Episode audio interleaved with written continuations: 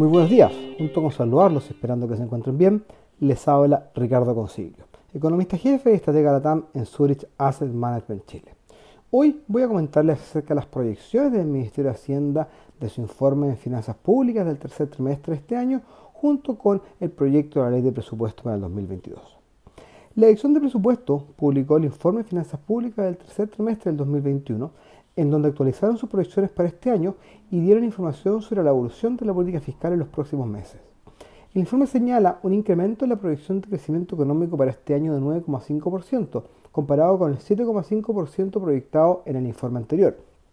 Además, aumenta el déficit fiscal esperado para este año, desde un 7,1 a un 8,3% del PIB, lo que se explica por el incremento en las transferencias directas por parte del Estado a los hogares.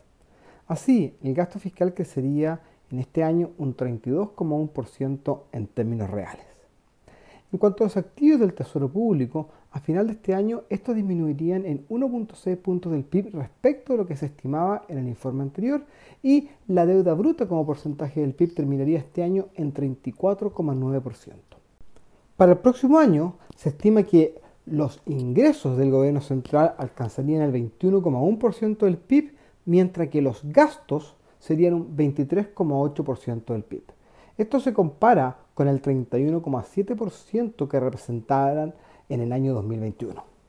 Con esto, el déficit fiscal estimado para el próximo año sería de 2,8% del PIB, con una reducción del gasto público de 22,5% respecto del proyecto de ejecución para este año.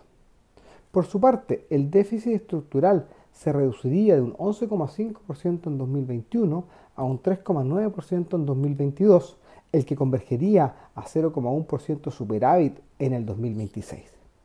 En cuanto a la deuda pública, esta alcanzaría un 37,4% del PIB el próximo año, llegando a un valor cercano al 40% en el 2025, para luego comenzar a disminuir a partir del 2026.